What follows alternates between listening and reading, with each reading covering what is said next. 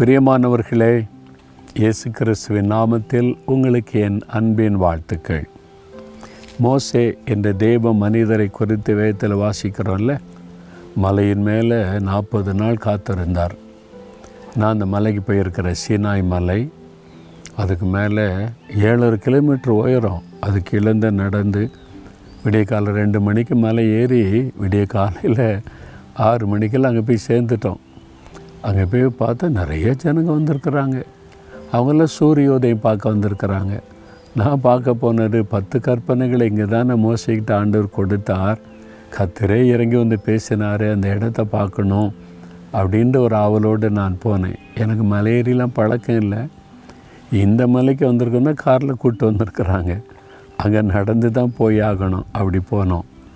அந்த மோசை என்ற தேவ மனிதர் தேவனோடு நெருக்கமாய் வாழ்ந்தவர். அவர் வந்து அழகான ஒரு ஜெபம் செய்கிறார் பாருங்களேன். தொண்ணூறாம் சங்கீதத்தில் பதினான்காம் வசனத்தில் அவர் சொல்கிறாரு நாங்கள் எங்கள் வாழ்நாள் எல்லாம் கழிகூர்ந்த மகிழும்படி காலையிலே எங்களை உமது கிருபையால் திருப்தியாக்கும். ஆண்டவரே எங்களுடைய வாழ்நாள் எல்லாம் நாங்கள் மகிழ்ந்து கழிகூறும்படி காலையிலே எங்களை உமது கிருபையால் திருப்தியாக்கும். காலையில்.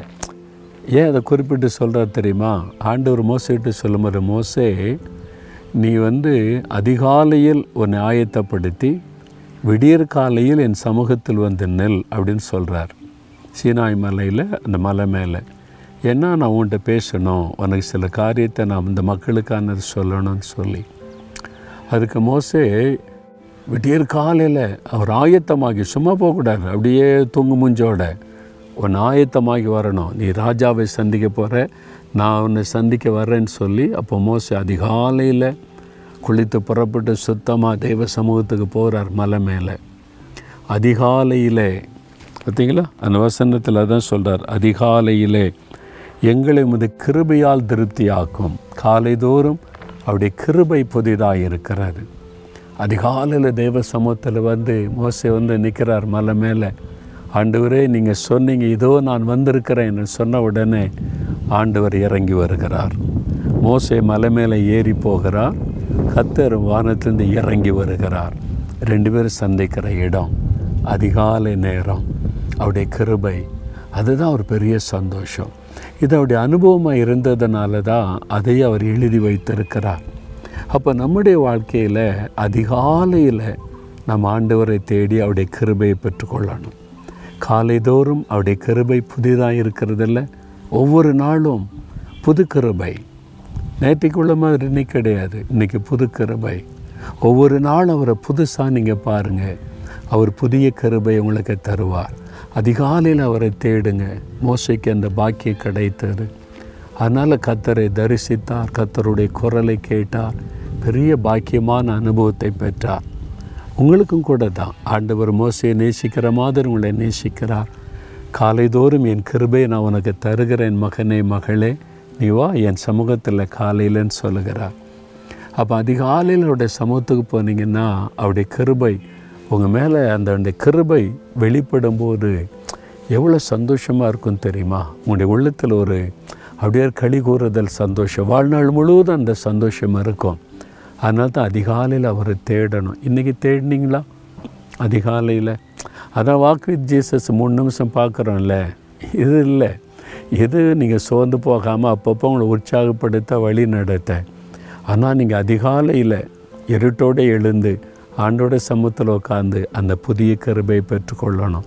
தினந்தோறும் பெற்றுக்கொள்ளணும். அப்படி பெற்றுக்கொண்டீங்கன்னா உங்களுடைய வாழ்க்கையே இன்பமாய் மாறிவிடும். அதுதான் ஆண்டோடைய வசனம். நீங்கள் ஆண்டவர் பார்த்து சொல்கிறீங்களா நான் அதிகாலை எழும்பி நான் ரொம்ப ஆசையோடு சொல்லுவேன் ஆண்டவரே நான் காலையில் எழும்பி ஜெபிக்கணும் கிருபை தாங்க.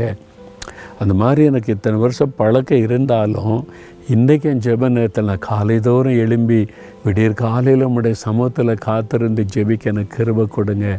எனக்கு உதவி செய்யுங்கன்னு நான் கேட்பேன். நீங்கள் அதுக்கு அவருடைய உதவியை நாடுங்க. அப்போ அந்த அதிகாலையில் எழுந்து ஜெபிக்க அவரே நமக்கு கிருபை தருவார்.